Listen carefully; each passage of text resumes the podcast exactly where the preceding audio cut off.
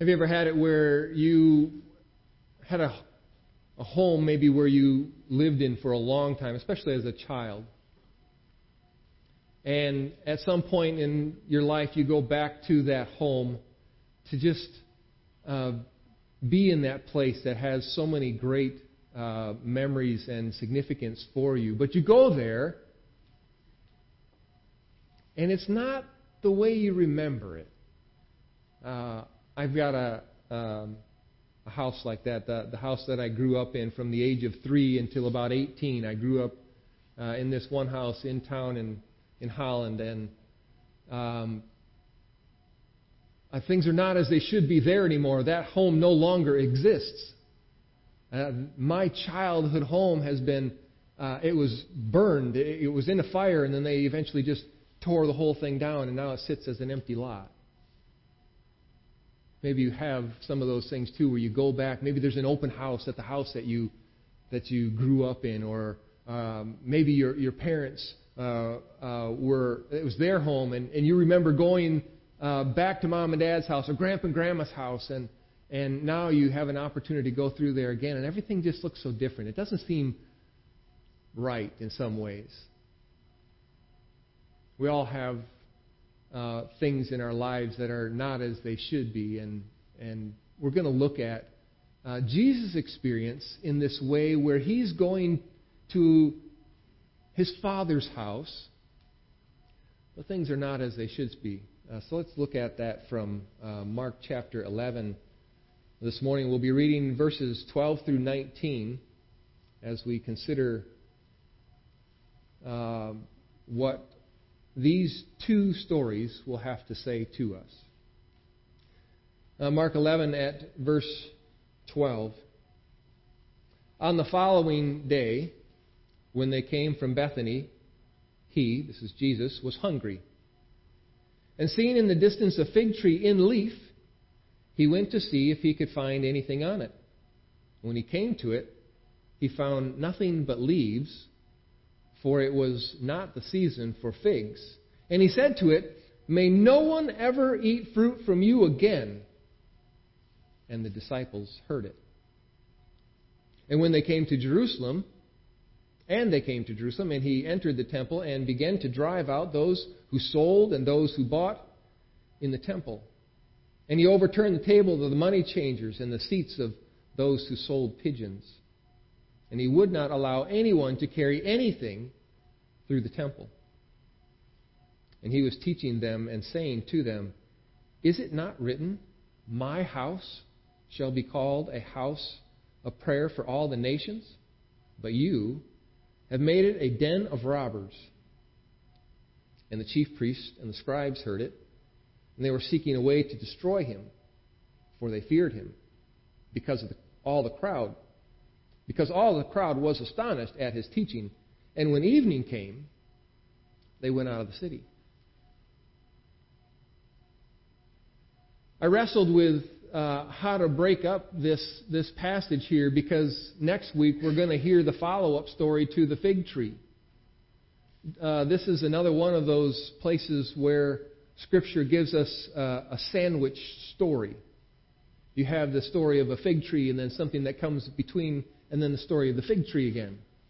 Um, so this would be a, a, fig sandwich, I guess. But w- I, I, wrestled with this because it seems as if the, the, the fig tree is just kind of a, an interruption to what Jesus is going to do as he approaches the temple. But I think there's, I think there's reason to include this part specifically with the temple experience.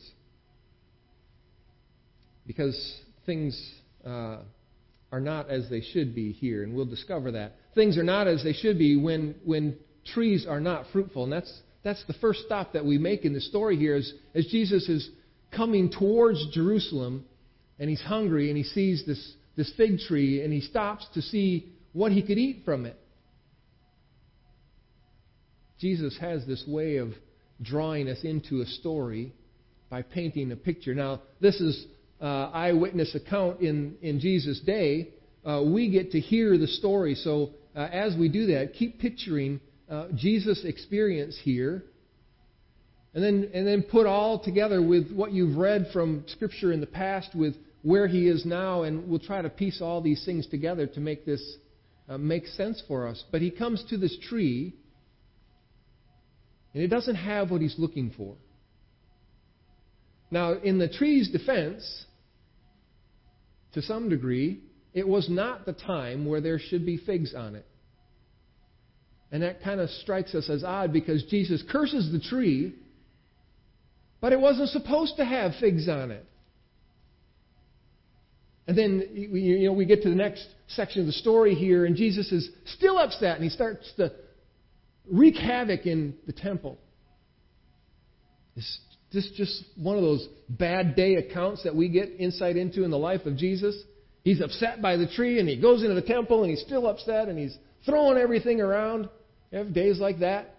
One little thing sets you off, and everything else is just a mess after that. This is not Jesus having a bad day.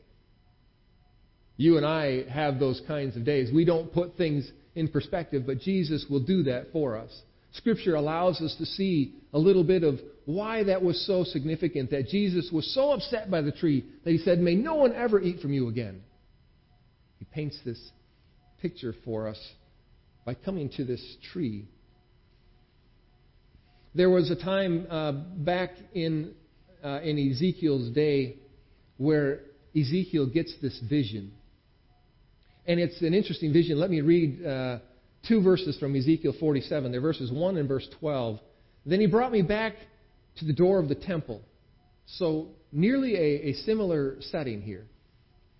Brought me back to the door of the temple, and behold, water was issuing from below the threshold of the temple toward the east. The temple faced east. The water flowing down from below the south end of the threshold of the temple, south of the altar, so they go into this temple area here, and there's, there's water flowing out of the temple. It's a, it's a picture of, of the life giving principles of, of, of being in God's presence, being connected with God. Then in verse 12, and on the banks of, of this river, on the banks of the river, on both sides, there will grow all kinds of trees for food. Their leaves will not wither, nor their fruit fail, but they will bear fresh fruit every month because the water for them flows from the sanctuary. Their fruit will be for food and their leaves for healing. Revelation picks up that same idea there and completes the vision where that those trees are the, brought in for the healing of the nations. And Jesus comes across this fig tree, often represented in the Old Testament um, as Israel. Not only are they a, a grapevine, but they are also, um, throughout the different prophets, related to a fig tree. And so Jesus has significance in what he's saying here as he's coming across this fig tree, looking for fruit, but there is no fruit.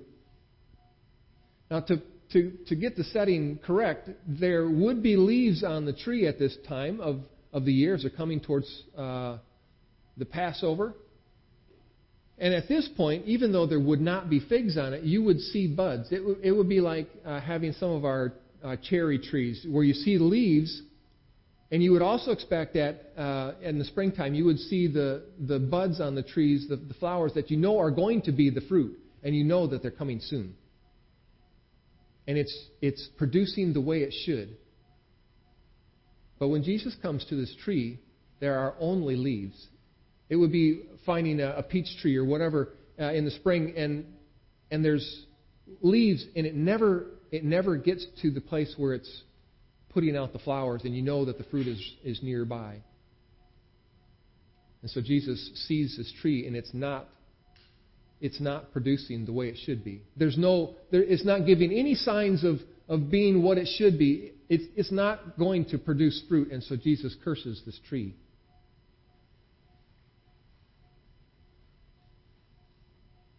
John later in his gospel uh, records what Jesus said there. He said, I am the vine, you are the branches, painting that picture of, of uh, a grapevine this time, but that idea of uh, a living tree, a living plant, that Jesus is the source of all uh, strength and, and fruit in that. I'm the vine, you are the branches. Whoever abides in me and I in him, he will bear much fruit. For apart from me, you can do nothing. And you get this sense of, of where Jesus is at with this tree that it's, it's supposed to be different than what it is. There should be something recognizable about that tree that you know something is about to bear fruit. You, you know that it's doing what it should. Maybe it's not fully mature yet, but it's going to be, and there are signs of that. And when Jesus gets to this tree, there are no signs. There are leaves, but they're, they're worthless. It's not bearing fruit. Things are not as they should be when trees are not fruitful. Things are not as they should be when the temple isn't functional either. There is this uh, entrance now into the temple where Jesus, uh, in that same mindset, I believe, of, of expecting the way things ought to be. Because of everything that's been handed down from the, uh, from the Jewish people throughout time already, there should be an expectation of what's going to be happening, what you would expect to find in the temple. What's going on there? When people maybe your friends and relatives, they, they come into uh, this place, this temple, as it were. Uh, you expect certain things to be happening here. We expect that there's prelude music beforehand, that, that there's conversations taking place, that everybody's getting ready. We're, we're taking our seats. We're, we're beginning to draw our hearts to God in worship.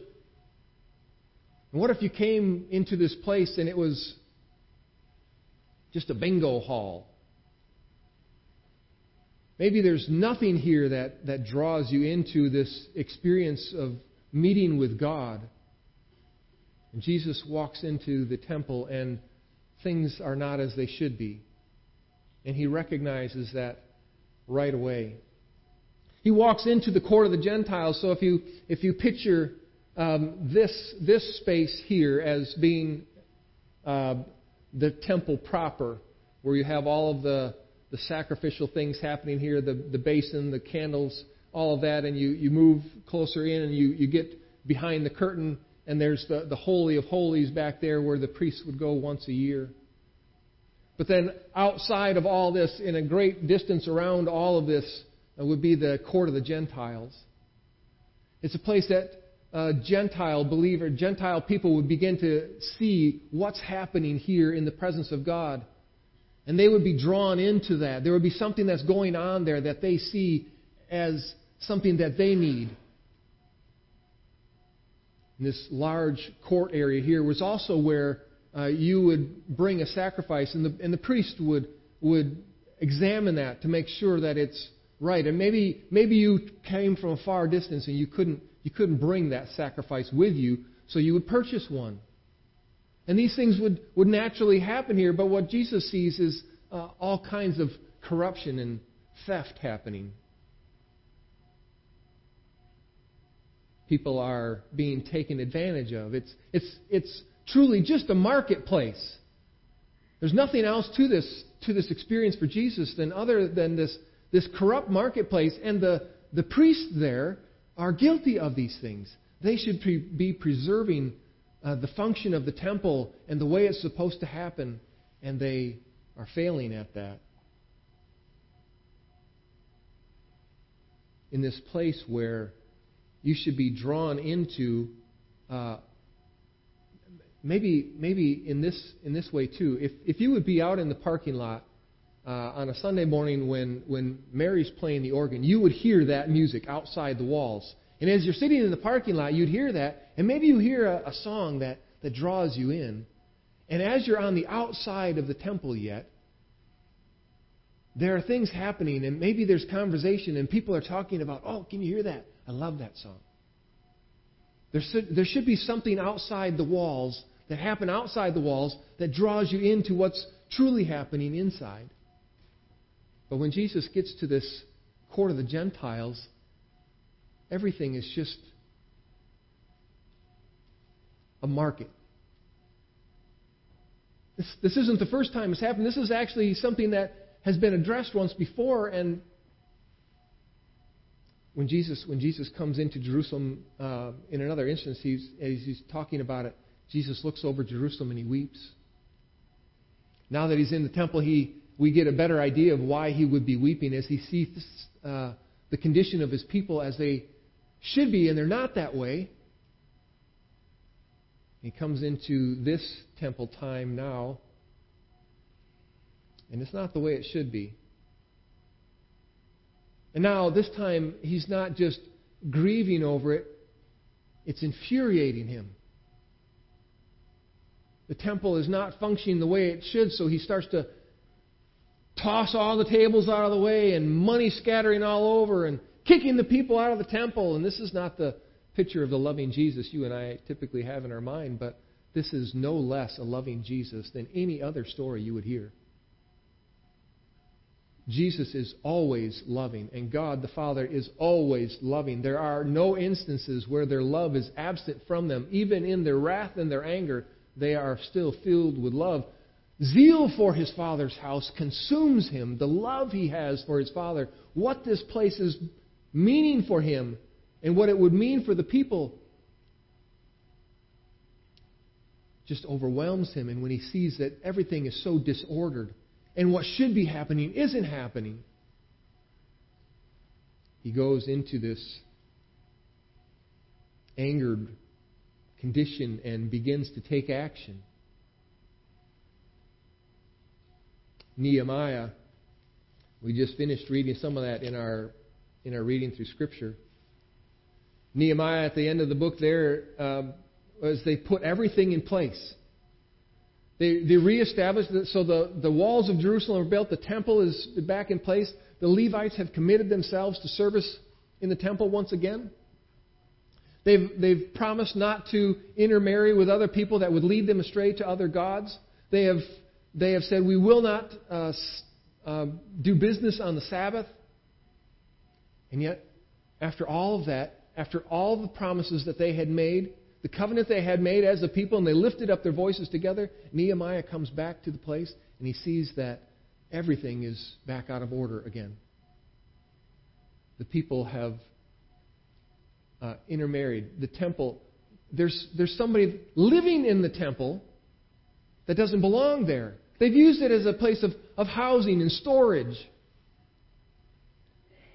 The Sabbath day is being profaned once again, and and people are misusing that day where we're supposed to commune with God and everything back there in Nehemiah's day. And that's, that's the way uh, Nehemiah brings that to a close. And Nehemiah, as you remember, is one of those books where it's recalling things after they've come out of exile. This is one of the last things that are uh, written about the people of Israel. There are other prophets that are uh, writing other stories yet, but this is uh, written down as one of the last things.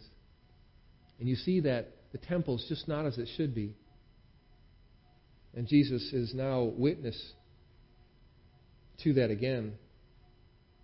Going back to what God had said to Abraham, In you all the families of the earth shall be blessed. But this courtyard of the Gentiles that is meant to draw them in is not doing that. It's not a place where other people from other nations, other, other uh, cultures are being drawn in. It's, it's not happening there. Things are not as they should be when the temple isn't functional, but they're not as they should be when worship has stopped.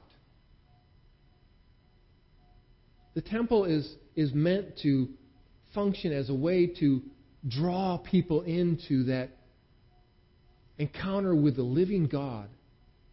When you, when you think of the, the temple and everything that was there, and all the readings that we did, you know, through Exodus and Leviticus, and you read these stories over and over of all the detail of how to construct the temple, and we get so bogged down with that. There was, there was good reason why everything was just the way it should be, because it was pointing towards something that wasn't seen yet.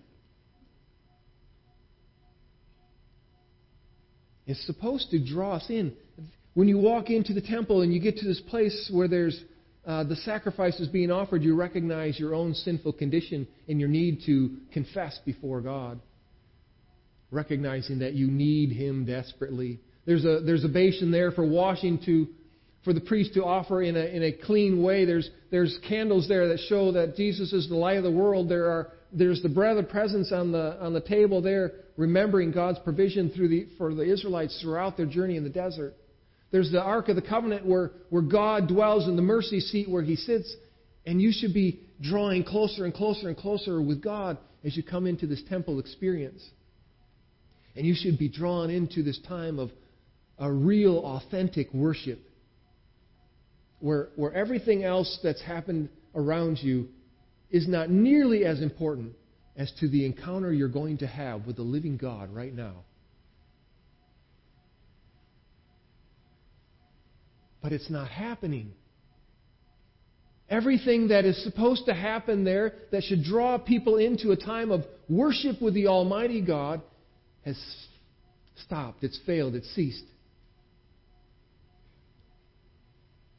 Isaiah 56, at verse 7 These I will bring to my holy mountain and make them joyful in my house of prayer. Their burnt offerings and their sacrifices will be accepted on my altar, for my house shall be called a house of prayer. Now, we, we pray in this place, as we should.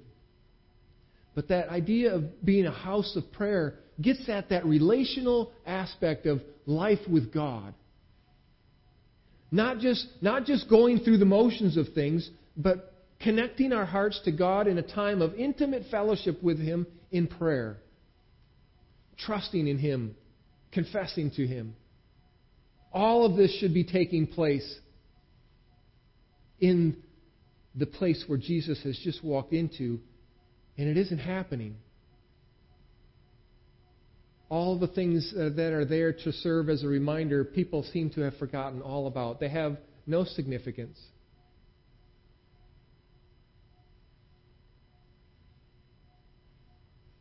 Psalm 141 says, O Lord, I call upon you, hasten to me, give ear to my voice when I call to you. Let my prayer be counted as incense before you, and the lifting of my hands as the evening sacrifice.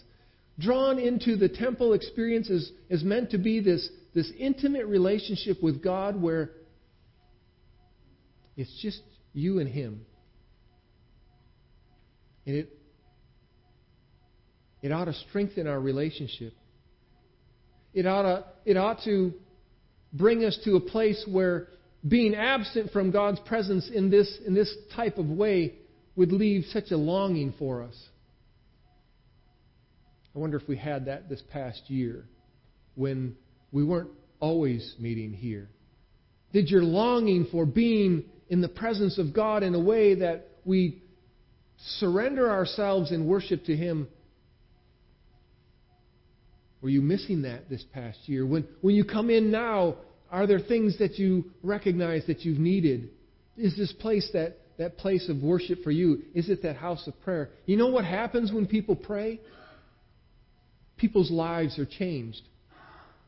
Too often we think of prayer as a wish list or um, the routine thing that we do. It's not meant to be that way. We all fall into that trap from time to time. But it's just meant to be a place where we express ourselves to God. And we do that in His presence. And, and the temple was meant to be that place where you could come and just meet with God freely, knowing that your sin has been covered by the sacrifice. And for us, it's the sacrifice, the, the once and for all sacrifice of Jesus. If people weren't getting that then, they weren't going to get it just a few days down the road when the, when the Passover lamb was sacrificed. The Passover lamb. When Jesus himself gave his life for our sins. If they didn't get what the temple experience was there for at that point, were they going to get it a few days later?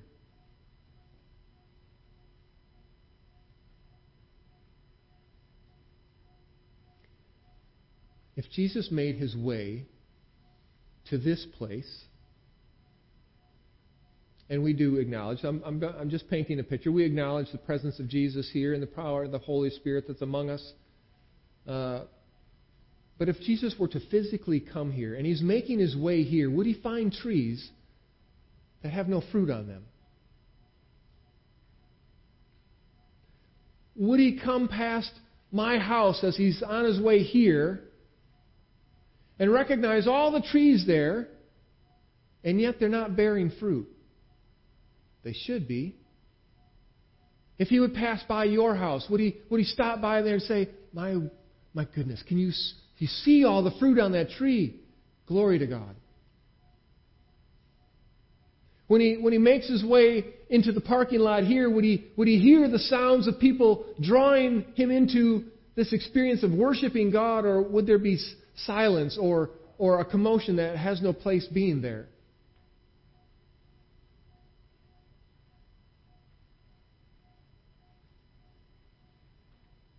As he comes in and he, and he sees people gathered, would he find people that are just hearts full open to God? And it doesn't matter what's exposed because it's all covered. We get so ashamed by our sin that we don't want to tell anybody. But you know what that, what that does in our lives is that we don't get to tell the redemption story either. This is a place where we can worship, having been redeemed by the blood of the Lamb, coming in and, and worshiping wholeheartedly in spirit and in truth. What would he find in this place as he passes by your tree on the way to get here? Next week, we're going to gather at the table and we're going to celebrate our union with Christ. And that for us, brothers and sisters, means that zeal for the presence and the power of God ought to consume us as well. As followers of Jesus Christ, disciples of His, Christians, we ought to have that same zeal for the presence of God in our lives. And worshiping with Him would be our utmost priority. Not just gathering together to sit here, but worshiping with our whole body, our whole lives, every part of us in worship. That's our communion with Christ. And He did that for us by giving Himself on the cross because all those sacrifices that were taking place at this time in our story would only point to Him. The blood of bulls and goats could never really wash away sin. It could never free you from the, from the guilt that you have. It could never set you free to worship in a way that, even though you know your past, you can still come in and worship. At the table, we will remember that we are a united people. It's time to come in and, and make sure that we have taken care of um, maybe that business, as it were, not, not daily activities, but making sure that uh, our love for one another is sincere. We talk about examining ourselves, and Scripture gives us that reminder of examining ourselves before we come to the table. Because this isn't just another routine that we do. This is one of those statements that we make to the world that we remind ourselves of, that we do before our God that says His blood was sufficient to cover every one of my sins. Every one of them. And He did that before I was born and before you were born. He covered every one of your sins before you even took your first breath given by Him, knowing, like He had with His own disciples, the life they would live And so next week, and in this coming week, prepare your hearts to come back into the presence of God in a way that you are set free. Free to worship, free to celebrate, free to partake, knowing that there is no guilt in you that hasn't been covered. And if you find that there's something still lingering on in you, time this week in God's presence. Maybe even come to this place that's called a house of prayer and pray and confess. And enter into relationship um, more fully, not only with God, but as brothers and sisters as well. This is what the temple would draw us to this one sacrifice for all. Things are still not as they should be in our world. But we look forward to the day that one day they will be. When pain is gone and, and death is no more and, and, and suffering and dying and crying and all that is gone away. And in the meantime, we get to bear fruit that gives hope. We get to lead people into a, a temple experience with a living Savior that they could be drawn into His presence as well and know the hope that we have. Next week, we celebrate the greatest thing ever accomplished. So I hope you'll be back. I hope you'll be ready to worship. And I hope you will be set free to do that. In Jesus' name. Amen.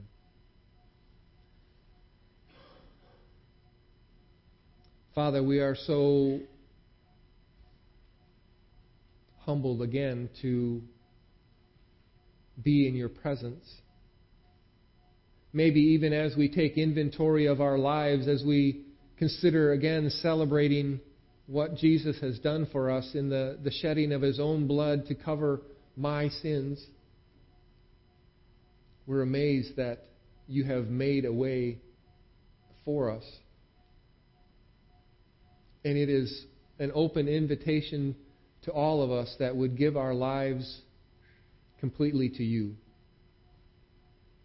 So prepare us in this week for, for that celebration. But prepare us in this week. Take these words and, and stir them within our minds and in our spirits so that we may consider our own circumstances, our own, our own fruit bearing, our own worship.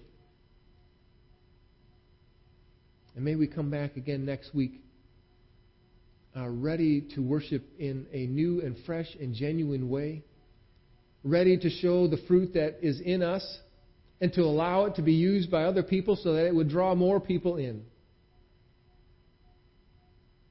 You have given us this day all that we need.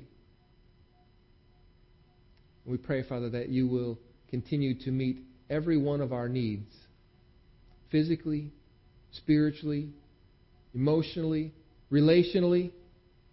Connect us more intimately to you and to one another. In Jesus' name, amen.